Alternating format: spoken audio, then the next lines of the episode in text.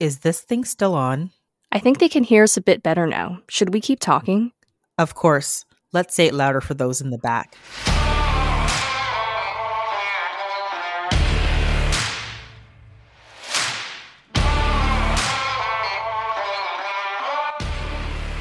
Hi, and welcome to the Green Nurse Podcast, an unfiltered discussion about health and healthcare.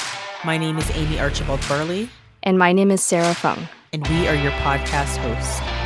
If you're listening on Apple Podcasts, Spotify, YouTube, iHeartRadio, or any other podcast platform, don't forget to hit subscribe so you can get updates on new episodes. If you love our podcast and our advocacy work, please go to www.grittynurse.com and click on the Support Us button.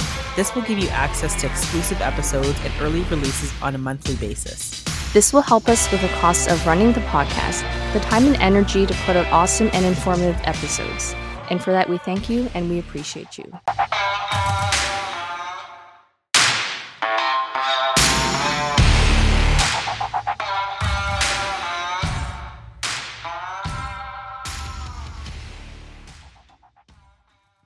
So what a wild week it has been for us here in Ontario, Canada. And I mean, I'm sorry to my international guests.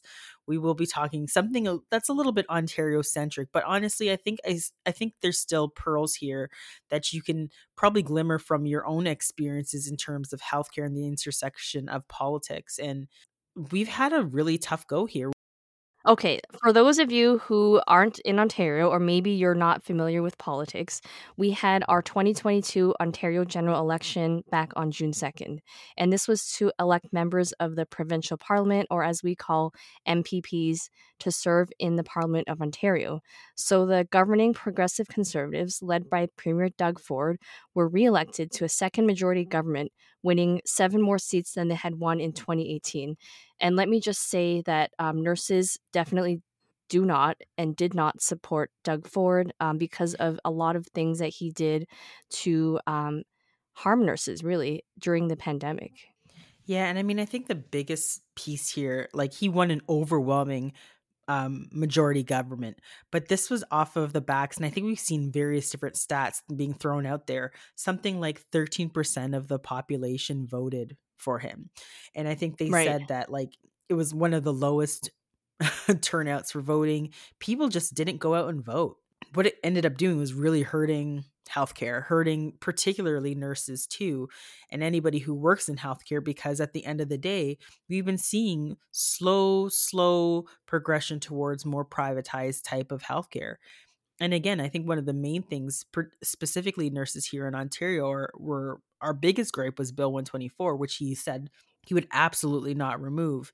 And this is a bill that, again, caps nurses' wages at less than 1%, and we're looking at numbers of 6% inflation. So think about this, right? Nurses' wages have stayed the same for a long period of time. Everybody knows that the cost of inflation, the prices of gas and groceries have gone through the roof, right? Like gas out here is $2.10. I've seen the highest for a liter of gas. And that's insane. You know, some organizations are like, oh yeah, 6% inflation. We got to, bump people's wages up. Well, that can't happen here because nurses' wages are capped. We actually have a collective bargaining agreement. But what Bill 124 does is it caps the wages of nurses and other healthcare professionals at less than 1%. So we couldn't and haven't gotten a raise. And it's kind of crazy. Like, Some of the stories I've heard of nurses like trying just to survive through this pandemic, it's wild. Right. And we're talking about someone who throughout the pandemic has time and time again called nurses and other healthcare workers heroes. So really playing lip service to us, but really in terms of action, we haven't seen much. So we were capped by Bill 124. After a lot of public pressure, they decided to give nurses a one-time retention bonus of $5,000 with lots of caveats. But needless to say, some of these retention bonuses have started to be paid out. And as I said at the beginning, a lot of it was going to be taxed, which is true. So with nurses receiving the first half of the $5,000, which is $2,500, I've been seeing in different groups that people are actually pocketing about $1,200 to $1,300. So, you know, half of that's going to taxes. And we also have Doug Ford talking all the time about the number of beds. We're expanding the number of beds, but never talking about who's actually going to staff the beds. And I don't know what the strategy is here, but it's definitely not to retain nurses. It definitely isn't. And I mean, I think the tone has really changed, and I think I find it quite concerning. And I really, like, I tweeted about it a little bit today. And, you know, you think about the beginning of the pandemic, right? Oh, like you said, nurses were hailed heroes. We were having people bang pots and pans for us. There were people cheering. Oh, great. Look at these nurses going out to the battlefield, whatever. And now the tone is completely changed. It's completely shifted to, you guys are heroes. Thank you so much for your hard work and service to stop complaining, shut up, roll your sleeves up and do the job that you said that you're going to do. And, you know, essentially just saying, you know, I actually saw a comment so far as saying, you know what Doug Ford should do? He should fire the lot of you. Fire all the nurses and just put new ones in. Maybe we should even talk a little bit about that, because I think that person clearly is misinformed about how nurses actually come to fruition. And clearly our government doesn't really understand how nurses come to fruition as well, because it's, you know, it's not a course that you take overnight and then the next day you have a full-fledged, able-bodied ICU emergency deliver or labor and delivery nurse that can perform all the skills of a nurse who's worked in the industry for over 10 years. It just doesn't work that way. I don't even know where to start with this person's comments. Like, I think, first of all, he must think there's a conveyor belt of nurses waiting to work, when it's actually the opposite. Nurses can't leave fast enough right now. So I think it would be total and utter chaos and complete breakdown of the healthcare system, even worse than it is right now. And just going back to what you said about Bill 124, I think people don't know that I feel this is a female issue, because police officers, firefighters, physicians were not part of this bill. They were able to be exempt from this bill. And so this really impacts females for the vast majority. And I know there are male nurses out there, you know, that's part of it too. But it's a woman's issue at the end of the day. And people don't want to hear a lot of times what women's issues are, and they don't want to do anything about it. Well, you know, like I said, it's that misogyny in action, right? That's just these misogynists who sit behind a computer. They have sheer anonymity. They don't say their first name, their last name. There's no profile pic, or there's a picture of a Simpsons character or whatever the case may be. And of course, they want to spout off all their, like, you know, misogynistic, sexist bullshit. And of course, they feel that they can't take the heat for it because they're hiding behind their computers. And you know what? At the end of the day, these people are cowards.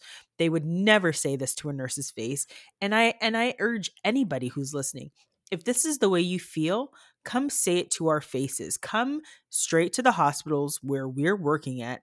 When you check in on your next visit for whatever your healthcare issue may be, let the nurse know. Please tell them that you think that we are pathetic, we complain too much, and that we should shut up and do our job. We will be happy to make sure that goes on the front page of your chart. Honest to God, I would go around taking census of making sure you tell me that information so I could put it down in your medical health record so it'll be there for life. And, you know, every time you walk in, just let them know, just, you're not a good person. You're a piece of garbage. And thank you for looking after me for the rest of the day. Like, I mean, these people are cowards at the end of the day, and they're just sexist, misogynist a-holes. And you know, I think people say anything hiding behind a computer screen.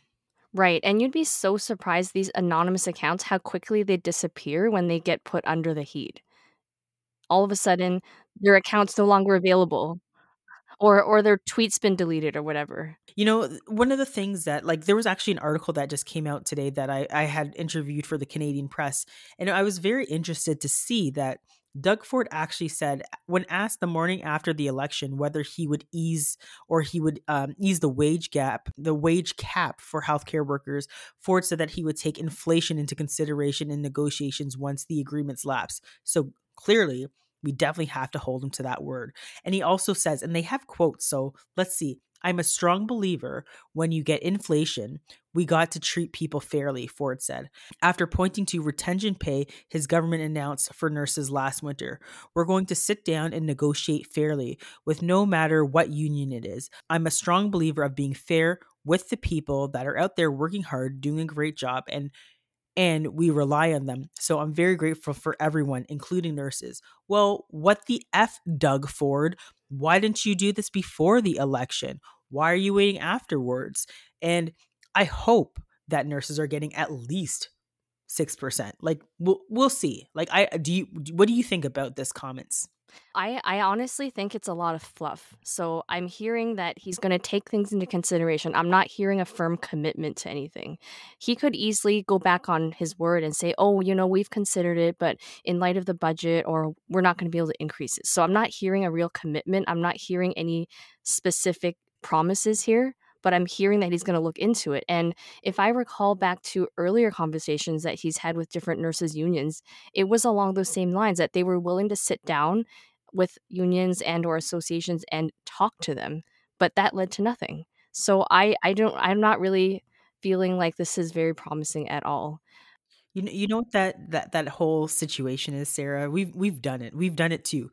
It's when your kid comes up to you and is like, Mom, can I get this shiny new toy? And you're like, yeah, I'll take it into consideration. And you know the answer is, no, you're not getting that shiny new toy. You're not getting it. And I hope that you forget that you've asked me. That's essentially what that is. Unless he puts his money where his mouth is, because that is how you retain nurses. That's how you retain anybody in the industry, anybody who's working. Because, you know, at the end of the day, you guys are making it seem like nurses are greedy. We're not greedy. We just want the same thing, fair wages, just like you do. You know, you worked in construction, or you worked in as a firefighter, or you worked as a police officer.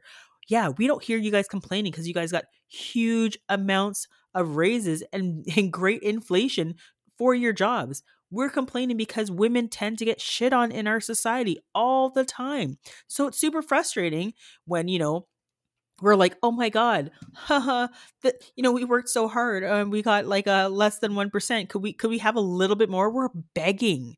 How sad is that? How sad is it that after 2 years of grueling work, and it's still ongoing because the people are like, oh, healthcare was in shambles before. Yeah, healthcare was in shambles before, but now put the pandemic on top of it and people rapidly leaving the profession, and it's 10 times worse. So don't give us that stupid excuse. Deal with the facts that's presented in front of us. There's a huge problem now. It can be dealt with. You can help retain nurses by paying nurses. Right. And you know what? At the end of the day, nurses are dealing with really, really stressful work situations. We're dealing with increased physical and verbal violence, right? We're dealing with, there was forced overtime. There was denied vacations for months and months on end. So we're not talking about, you know, nurses taking extra vacation or taking time off. We're asking for the time that we are allotted to in our, you know, our job agreements, and being told that you literally can't go on vacation for the summer after you've worked, you know, 2.5 years, day in and day out, overtime, you know, taking twice the amount of workload that is safe. That's a whole other issue to begin with. And nurses are just, I don't even know what the word is anymore, beyond exhausted. It's not, I don't even want to use the B word right now. Yeah, well, we're asking for the bare minimum. Like, this is what kills me about this whole thing. And I think this is where I'd say, like, this is an international issue, right? When it comes to nursing, when it comes to this workforce, that we tend to ask for the bare minimum and still don't even get that. When we do ask, it's like, oh, how dare you? And it's just very infuriating because we won't get anywhere that way. This is where I've said, you know, people are like, okay, so, you know, the elections happen. Like, how do you guys move forward? What are nurses' next steps? Well, we've always said that healthcare is political. We can't sit back and be like, oh, you know, we want change. We don't like how things are doing. Just complain about them and don't do anything. We have to get out there. We have to organize. We have to have strong unions, and we have to have strong regulatory bodies and strong, you know, nursing associations that will actually stand up and stand behind nurses. You know, I was shocked when it was like radio silence, Sarah. I remember we hit like 4 weeks down to the election, and I was like, all right, there are all the, you know, like all these different associations saying all these different things. Let's see what happens. Nothing. Silence. Absolute silence. It is beyond disappointing. And I have to say, for the amount of money that we as nurses pay the union and the nurses that are part of different associations, they pay their annual membership fees, to have all that money and not to see the action when it's so badly needed, that is really, really harmful and hurtful to the profession. If these organizations aren't standing up for us, who's going to stand up for us? It just leaves nurses on their own, right? Like, who's going to stand up for nurses? Well, you're 100% right. That's kind of what it's like. It's like we're up the creek without a paddle. And it's just, you know, people are like, oh, you know, you guys have strong unions. Clearly not if this is what's happening. Or, you know, this argument, I really want to hear people give me the real truth behind people being like, oh, you know, we need to stay not partisan. We can't get involved. Tell me why. Tell me why, if it's hurting nurses, if it's hurting healthcare, we can't like have a stance. Tell me why. Tell me what the reason is. Because if it's not a good enough reason and it has to do with finances, then that's a whole other conversation we need to be having. If you say that you're a regulatory body that supports nursing, then support nursing. I think that's actually pretty straightforward. Right. And you need to have a backbone. Like, honestly, stand up for nurses, take the heat. That's what you're there for. This is when we need you. We've never needed advocacy more. And we've been let down yet again. You know what I mean? Like, it's just so, I guess in some senses, it's not surprising, but it is very disappointing. Well, this is why I said, you know, like nurses we just need to do this on our own. We just need to organize on our own. Like I even said to myself, I said, Jordan, you know, maybe what I should do is just start my own nursing association. We can call it New Nurses of Ontario or something simple like that. And then just, you know what, we organize, we get the ball rolling. We are the frontline people who are doing the work, and we have to be political. How can we be in healthcare and be apolitical? Just like, yeah, no, we're just a partisan. No, like you have to choose. This is where you have to choose a side. You have to choose a side that is on the side of protecting people, protecting their healthcare, protecting community health, protecting public health. And if the leaders who are out there don't do that, then we shouldn't vote for them. I don't think that's such a hard concept. And at the end of the day, yeah, people should do whatever they want. You should vote or not vote or whatever the case may be, but give people the ability and support to do it. Like, how much power do you think there would have been if we had large organizations being like, here's how you can support nursing, or nurses going out and, you know, knocking on doors, talking about what has been happening, saying, I put my name and my values behind this person. I watched the media endorse Doug Ford. Like, what the friggin' hell is happening? Why couldn't one of the nursing associations, I don't know, stand behind one of the other parties? They did. They stood behind the party that we don't like. Well, that's why we're in the situation we're in, right? And I think, you know, it's just, I can't handle this. Like, I just can't handle this, because it's just, it boggles my mind, Sarah. It just makes me so frustrated for nurses here, because all I've been seeing is people saying, you know what, we're just looking for alternatives. And I'm sure, like, I'd love to ask you, like, maybe you can give us a little bit of an insider, like, what are you seeing from the resume side and what nurses are saying? Are they like, hey, get me something out, or get me a different, like, career? What are they saying to you? You know what? There couldn't be more nurses right now that are looking to get away from the bedside and really even looking for remote work from home jobs. The problem is, though, there are so many nurses that want these positions. There's only so many positions available, right? So you do the math. I think I saw some stats from the Canadian Nurses Association that 60% of the available nursing jobs in the country are in acute care settings, right? So it is the majority, but there's that 40% that we're talking about, like home care, community care, public health. There are a small number of work from home jobs. There are other options, but the thing is, like I said, there's only so many available. And often when you leave the hospital, you're dealing with a little bit of a lower salary, which some people are not okay with. And I totally get that. But it's just this whole shift now to where nurses that I've known working for 15, 20, 30 years now are thinking for the first time, I want to leave the hospital. It's just unbearable, and I don't think I can do it anymore. So it's a really sad time. And then at the same time, on the flip side, you have all these internationally trained nurses. You have a lot of registered practical nurses that want to get into the hospital, and they're being told you don't have enough experience, or you don't have experience, and we're not willing to train you. It's just, it's crazy. Like there's no other real clear words for it other than this whole time is just crazy. And I think about even outside of Ontario, thinking internationally, thinking nationally, thinking globally, like what is happening with nursing as a profession and the way people view or respect or not respect nurses. I mean, I read an article, and this just happened just a couple of days ago in the States. People were working, you know, we go into work. It's a dangerous place. You go into work, you provide care for someone. They don't like the care. They come back and they shoot you. I'm at a loss for how much respect we don't have. I remember thinking to myself, and I still feel this way. So I'm not fully jaded that nursing is a very, very valuable profession. Would I say that it's the most respected profession? I don't know. I think that there's a level of respect that people on the surface. It's kind of like dust. You blow it away and it's gone. So I just don't know if people truly respect and value nurses, not with what I've been seeing and hearing over the past couple weeks. Well, it's funny because nurses have always been looked at as the most trusted profession. So if you trust somebody so much, why can't you respect them? It doesn't make sense to me. There's a problem with the image of nursing in the public eye. So we're here, we're these heroes, we're trusted. But when it really comes down to it, you don't like something, then you're going to what? You're going to yell at your nurse, you're going to kick your nurse, you're going to disrespect your nurse. It doesn't work that way.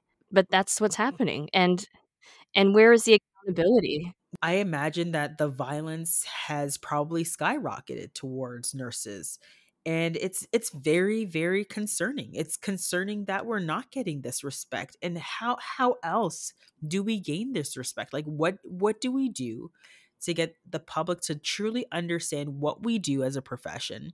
The education, the knowledge, skills, and judgment that we must have in our roles to do what we do.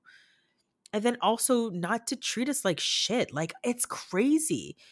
It was like the dichotomy between how we were treated at the beginning to now. It just shows, it makes me feel like the beginning was all a facade. It was all because like people were just like, yeah, you know, I'm happy. I think they're doing the right thing. And then as soon as the tides turned, it was like instantaneous. Nurses bad. Nurses equal trying to keep the pandemic longer. Nurses are like this and that and the other thing. And it's just, how do we fix that? How do we repair that? That is the $1 million question. I mean, we talked about how nurses need to band together and vote. And I really wonder, I'm sure there are not statistics, but I wonder what percentage of nurses did go out and vote, because there's this general consensus that this was the election of apathy, right? So 43% was the lowest voter turnout in recent history. And just for comparison, in 2018, 57% of eligible voters voted. Some of the reasons given were people don't think it makes a difference. There's a complex voter registration process. They don't like any of the candidates or their campaign issues, and they are too busy or have conflicting schedules. I even saw in one of the Facebook groups that nurses were complaining that they couldn't get the day off to vote. And somebody said, well, that's illegal. But somebody said there is also advanced voting, which I took advantage of. And people did not seem to know about that. I'm like, how did you not know? It's on your voter card. What? It's right on your voter card. You have these days in your area to do advanced voting. And if you don't know the candidates, this is where you need to do your homework. This is important. You need to know who your candidates are and who you're going to vote for. This is your responsibility as a citizen who is eligible to vote, because there are, I can tell you, there are a lot of people who want to vote, but they're not eligible. Wow. I mean, I think there was lots of shenanigans that were happening in Ontario too, right? Like, I think there's also just a lot of ways that the government can actually make voting very difficult. So I heard that there were polls that were moved, polls that were closed, polls that were reassigned. People were going in. They're like, oh, your name's not on the list. And then they would take their voter registration card. Like, there was all sorts of really bizarre things happening in the background. And it just makes me wonder, like, it just gives me the, like, something doesn't seem right here, because we've heard this story before. We've heard these stories. We've seen them in other areas. And oh yeah, the big thing that people weren't talking about was, like, there's some Russian interference.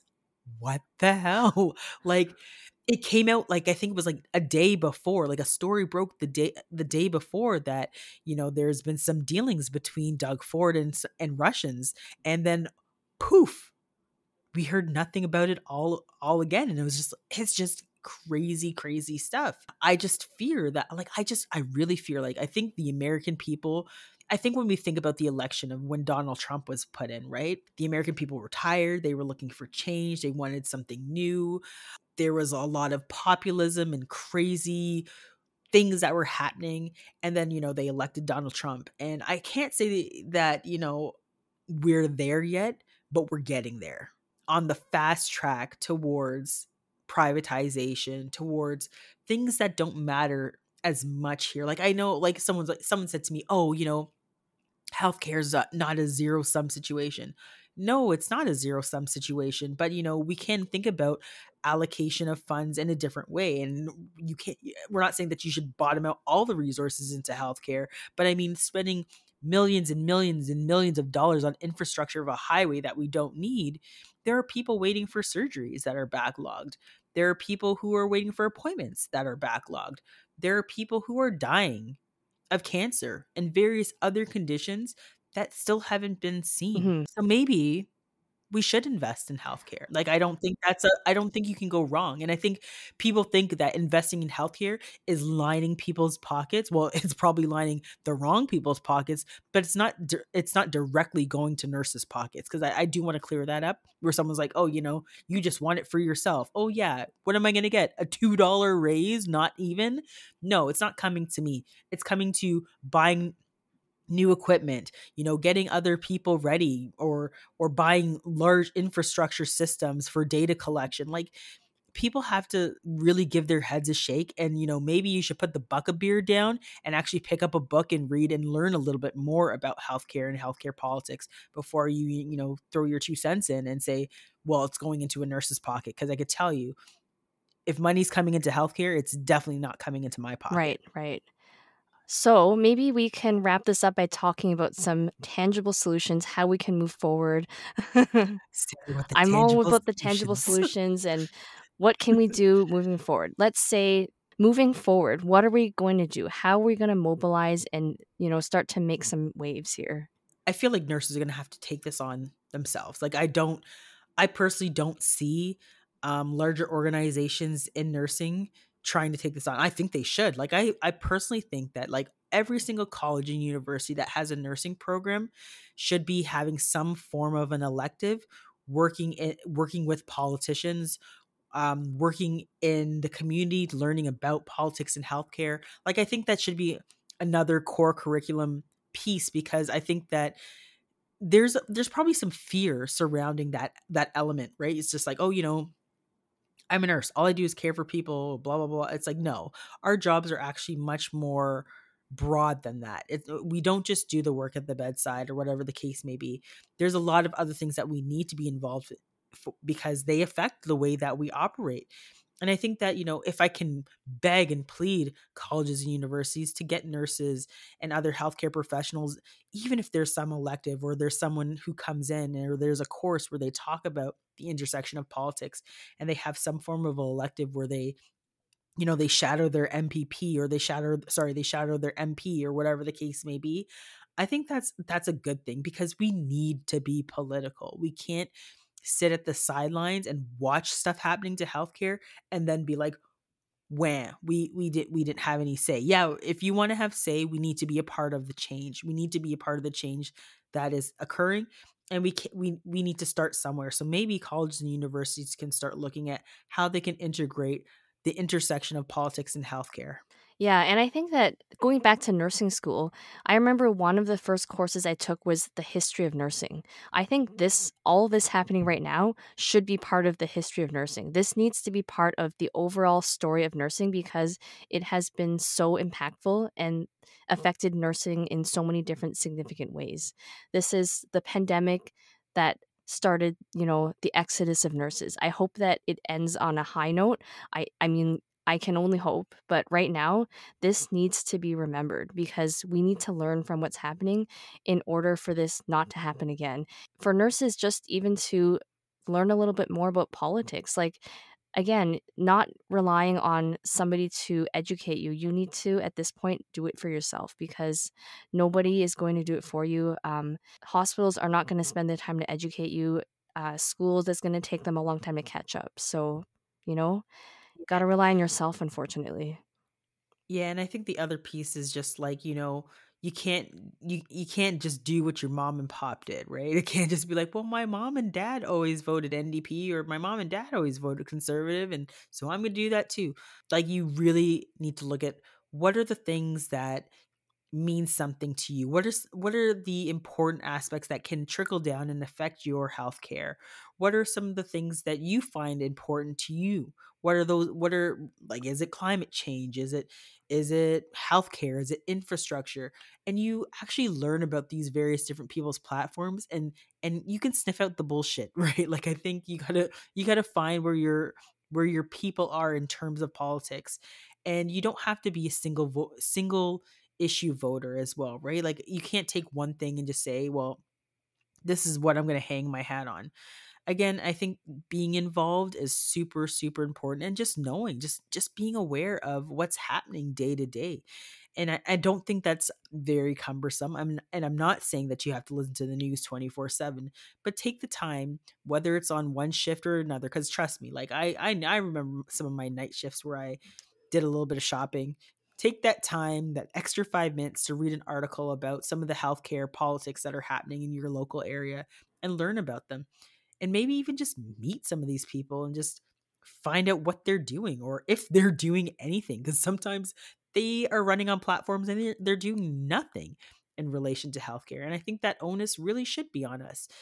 And, but I mean, the other piece is, we didn't touch on this, but we have to talk a little bit about, the people who were in power. And I think they ran not great platforms. So that's a whole other thing. And maybe the next piece is, if you don't like what you're seeing, do better. Maybe you run. Maybe you be the next change, right? Absolutely. And I think that it's important to ask questions and ask questions to the right people. So all of these politicians that we've mentioned, they're not untouchable. You can absolutely get on Twitter, you can connect with them that way. We've been in touch with a number of politicians through Twitter. So they're not these untouchable celebrities that you will never be able to talk to. You should talk to them if you're passionate about certain issues and find out where they stand, if it's not very clear to you or you just have a little bit more that you want to understand. So that would be my suggestion. It's a tough time, and I think that we really need to band together on a number of different issues, politics being one of them. Yeah, and I think the last part is to organize, right? I think, we've seen nurses here in the States, abroad, organize rallies, right? We saw the Rhoda Vaught march. We've seen rallies out here in Toronto for nurses. We've seen rallies out in the UK. If there is something you don't like, we need to pull people together. We need to be political.